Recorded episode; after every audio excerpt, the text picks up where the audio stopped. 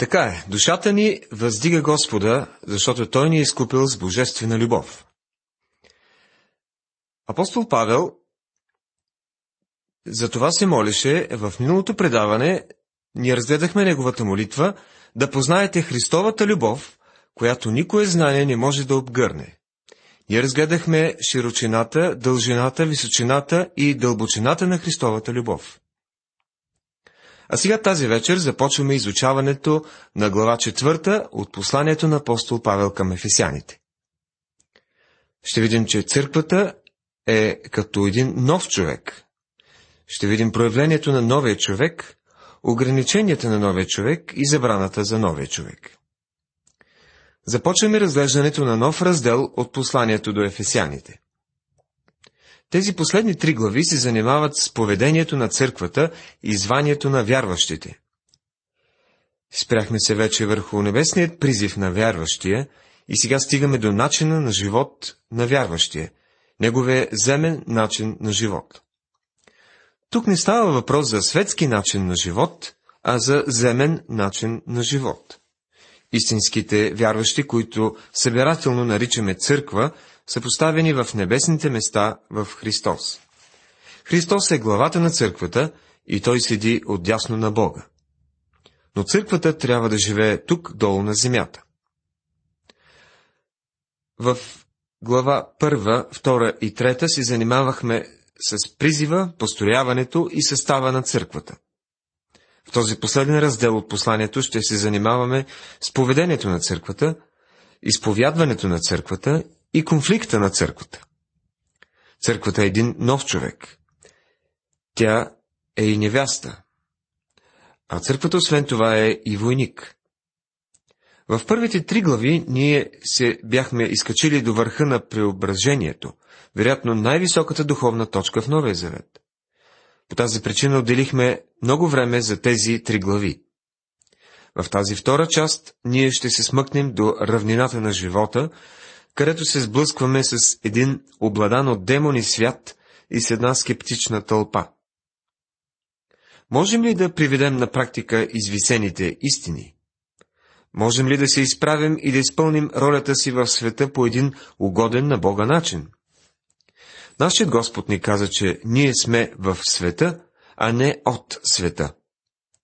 Твърди се, че посланието към ефесяните заема същата роля от богословска гледна точка, както и книгата Исус Навиев в Стария Завет. Стигаме до момент, в който истината е изявена. Исус Навин влезе в обетованата земя на базата на обещанието, дадено на Авраам, Исаак, Яков и Моисей. Земята стана негова по силата на обещанието и той прикара децата на Израел през реката Йордан. Преминаването през Йордан символизира смъртта, погребването и възкресението на Христос. Ние като вярващи сме доведени в обещаната земя. Това е земята, на която вие и аз живеем, или поне би трябвало да живеем в една възкресенска територия. Исус Навиев трябваше да присвои земята, като я завладее, за да се възползва от нея и да се радва на благословение в земята. Притежание е основната дума в книгата Исус Навиев. Въпреки че много препятствия и врагове се изпречиха на пътя му, Исус Навиев трябваше да надвие и да се засели в земята. Позиция е ключовата дума в посланието до ефесяните. Бог ни е благословил с всяко духовно благословение. Бог ни е дал всички благословения, но живеем ли тук на земята, като вземаме за свое притежание тези благословения? Земята беше обещана на Израел, но тя си остана само мечта, докато не стъпиха на нея. Всяко място, на което стъпят краката ви, давам ви го, както казах на Моисей. Исус Навиев, 1 глава, 3 стих. Бог казва: Исус Навиев, всичко това е твое, но ще ти принадлежи само това, което ти си вземеш. Сега вярващия има привилегията да се движи и да разполага с всички духовни благословения в небесни места. Обаче неизследимите богатства в Христос трябва да бъдат претърсени с духовния детектор, който е Божието Слово. До този момент посланието към ефесяните представляваше славно изявление, но сега следват и наредби. Онези, които са призовани в тези издигнати места, сега получават нареждане да водят живот, който съответства на призванието. Някои хора си живеят в първата част на посланието и стават свръхдуховни, така да кажем, свети води ненапити. Има такива хора навсякъде. Те посещават църквата, но предпочитат да не стават нейни членове. Ако ги попитате защо не станат членове на църквата, те ще погледнат към тавана и ще ви кажат: ами, ние сме членове на невидимата църква. Ще установите, че много от тези хора, които са членове на невидимата църква, са наистина невидими. Невидими в неделя вечер, невидими в сряда вечер, всъщност те стават невидими, когато се нуждаеш от тяхната помощ. Затова, приятели, нека да погледнем от практическата страна. Невидимата църква трябва да стане видима тук долу в местното събрание. Стигнахме до практическата част на посланието – земното поведение на църквата. И в тази глава църквата е изобразена като нов човек. Човекът трябва да се изявява тук долу. Членовете на невидимата църква трябва да станат видими. Те трябва да бъдат насочени навън към света, ако не възразявате, и те трябва да разгласяват Божието Слово. Следващите стихове се отнасят само за онези, които са в Христос. Божият Дух говори на спасените хора. Ако вие не сте християнин, Бог не иска от вас да следвате заповедите, дадени в това послание. Първо трябва да станете Негово дете чрез вяра в Христос. Трябва да станете член на Неговото тяло. Следващите думи са за онези, които са изкупени и които са чули Словото на истината. Мъртъвците не могат да ходят, независимо колко настоятелно са подканвани. Мъртъвците трябва първо да оживеят. Апостол Павел ни казва, че ние сме били мъртви в престъпления и грехове. Такова е състоянието на всички, които са изгубени. Главният сержант не ходи из гробищата и не вика: внимание, ходом марш! Ако го правеше, нямаше да има кой да марширува. Никой не би помръднал. Мъртъвците първо трябва да получат живот. Интересно е, че религиите казват на погиващия свят: направи нещо и ще станеш някой. Бог казва точно обратното. Стани някой и тогава можеш да направиш нещо. Ако не сте християни, може просто да стоите отстрани и да слушате. Ще научите какво Бог би поискал от вас, ако станете вярващ. И когато се огледате наоколо, ще разберете дали светиите живеят така, както Бог иска от тях. И така, аз, затворник в Господа, ви моля да водите живот, достоен за званието, към което бяхте призовани. Послание към Ефесяни, глава 4, стих 1. И така, това е един свързващ междинен израз. Използва се с оглед на всичко, което Бог е направил за вярващия, което разгледахме в първите 3 глави на посланието. Павел е затворник за Господа. Той е затворник поради позицията си в Христос. Не е ли интересно, че Павел може да е в небесните места в Христос и същевременно да лежи в затвора, заради това, че е свидетел за Христос на езичниците? Моля ви да водите живот, достоен за званието, към което бяхте призовани. Павел използва същата дума «моля ви» в посланието към Римляни, 12 глава, 1 стих. Не е заповед, както на планината Синай, с огън и грамотевици, а едно нежно увещание с любов. И така, моля ви, братя, поради Божиите милости. Ние трябва да водим живот, достоен за нашето призвание. Това е призив да водим живот, който съответства на позицията ни в Христос. В посланието към Филипяните, глава 1, стих 27, той казва така: имайте само поведение, достойно за Христовото благовестие, така че, било че дойда и ви видя, или че не съм при вас, да чуя за вас, че стоите твърдо в един дух и се подвизавате единодушно за вярата на благовестието. Павел още пише в посланието към Колосяните, 1 глава, 10 стих. За да постъпвате достойно за Господа, да му бъдете угодни във всичко, като принасяте плод във всяко добро дело и като растете в познаването на Бога. Обръща внимание на собствения си начин на живот като пример за християнски живот. Вие сте свидетели и Бог как свято, праведно и безукорно се отнасяхме към вас, вярващите. Говори той и на солонците в първото послание, 2 глава, 10 стих. Павел умолява да водим живот достоен за благовестието. Хората може и да не ви го казват, но те преценяват дали сте истинско дете на Бога чрез вяра в Христос. Те могат да направят преценка чрез начина ви на живот. Не е толкова въпрос как ходите, а къде ходите. Но ако ходим в светлина, както е Той в светлината, имаме общение един с друг и кръвта на Сина му Исус Христос ни очиства от всеки грях. Първо послание на Йоанна, 1 глава, 7 стих. Да ходим в светлината е светлината на Божието Слово. Колко време отделяте за Божието Слово? Вашите деца знаят колко време отделяте за Библията. И съседите ви знаят, и хората в църквата знаят. Ако искаме да ходим в общение с Бога, ние трябва да ходим в светлината на Божието Слово. Ставаше дума в наши предишни предавания за един случай, в който мъж раздавал брошури, и, между другото, това служение изисква много молитви и много разум. Един човек, който не можел нито да чете, нито да пише, получил такава брошура. Той попитал, какво е това? Когато разбрал, че е брошура, той е казал, не мога да я прочета, затова ще наблюдавам стъпките ти.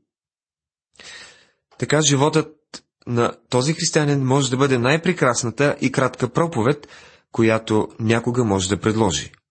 Някой наблюдава живота му. Павел отправя молбата си на базата на техния призив. Той вече е обяснил на ефесяните, че живеят в управлението на Божията благодат. Със съвършено смирение и кротост, с дълготърпение, с поносимост един към друг в любов и се стараете в свръзката на мира да опазите единството на духа. Послание към Ефесяните, 4 глава, стихове 2 и 3. Съвършено смирение означава смиряване на ума. Павел практикуваше това, което проповядваше. Смирението е точно обратното на гордостта. Преди години чух историята за една модерна църква в Единбург, Шотландия, която имала нужда от проповедник. Затова семинарията им изпратила един изискан млад човек, който отлично се справял в часовете. Той нямал никакъв опит и се изпълнил с гордост при мисълта, че ще говори пред тази църква. Когато се изправил пред хората, изпаднал в сценична треска, забравял абсолютно всичко. Бил добре научил проповедта си, дори наизуст, но тя моментално отлетяла от ума му. Запънал се, унижен, слязал от амвона, защото осъзнал колко много се е провалил. Тогава една жена отишла при него и му казала: «Млади момко, тази сутрин те наблюдавах и искам да ти кажа, че ако беше се качил на амвона, така както слезе от него, тогава щеше да слезеш от него, така както се качи». Той се качил с гордост, но слязал в смирение и кротост. Смирението е най-главното от всички християнски добродетели. Не правете нищо от партизанство или от тщеславие, но нека всеки със смирено мъдрие смята другия по-горен от себе си. Послание към Филипяни, 2 глава, 3 стих. Смирението характеризира нашият Господ. Той каза: «Вземете моето иго върху себе си и научете се от мен, защото съм кротък и смирен по сърце». Евангелие от Матея, глава 11, стих 29. Днес има твърде много християни, които се гордеят заради расата си, положението си, външния си вид. Те дори се гордеят, че са спасени по благодат. А колко е важно да ходим в смирение. Една група туристи отишли да посетят къщата на Бетовен в Германия. След обиколката екскурзоводът им показал пианото на Бетовен и най-накрая попитал дали някой би желал да седне на пианото за кратко и да свири един-два акорда. Изведнъж всички се втурнали към пианото, а само един господин с дълга побеляла коса останал на мястото си. Екскурзоводът най-накрая го попитал: „Не искате ли да седнете на пианото и да натиснете няколко клавиша?“ Той отговорил: „Не, не съм достоен.“ А този мъж се оказал виртуоза Падаревски, единственият, който наистина бил достоен да свири на пианото на Бетовен. Колко често светиите се впускат в правене на неща, за които нямат дарбата. Казваме, че е трудно да се намерят хора, които да вършат духовна работа, но има и друга крайност – хора, които се опитват да вършат неща, за които нямат нужната дарба. А трябва да ходим в смиреномъдрие, със съвършено смирение и кротост, казва апостол Павел. Кротостта означава сдържаност, но не и слабост. Да бъдеш кротък не означава да бъдеш бъзлю. В Библията има двама човека, които са прочути със своята кротост. Моисей в Стария завет и Господ Исус в Новия завет. Като си представите Моисей, който слиза от планината Синай, изчупва 10 заповеди, написани върху каменни плочи, като чуете как се обръща към брат си Аарон и към народа на Израел, ще наречете ли това кротост? За Бога е кротост. Когато Господ Исус изгони среброменителите от храма, дали това беше кротост? Определено, светът има дефиниция за кротост и тя е синоним на слабост. Библията нарича кротост готовността да устояваш и да вършиш Божията воля, независимо от цената. Кротост означава да се преклониш пред Божията воля. С дълготърпение. Дълготърпението означава и въздържан характер. Това е един от плодовете на духа. С други думи, не трябва да бъдем избухливи. Освен това, апостол добавя с поносимост един към друг в любов. Означава да си приемаме един друг в дух на любов. Понасяйте си един друг, един на друг си прощавайте, ако има някое оплакване против някого, както и Господ ви е простил, така прощавайте и вие. Послание на апостол Павел към Колосяните, 3 глава, 13 стих. И се стараете в свръзката на мира да опазите единството на духа. Господ Исус се молеше да бъдем в едно. Да бъдат всички едно, както ти, Отче, си в мен и аз в теб, така и те да бъдат едно, за да повярва светът, че ти си ме пратил. Евангелие от Йоанна, глава 17, 21 стих.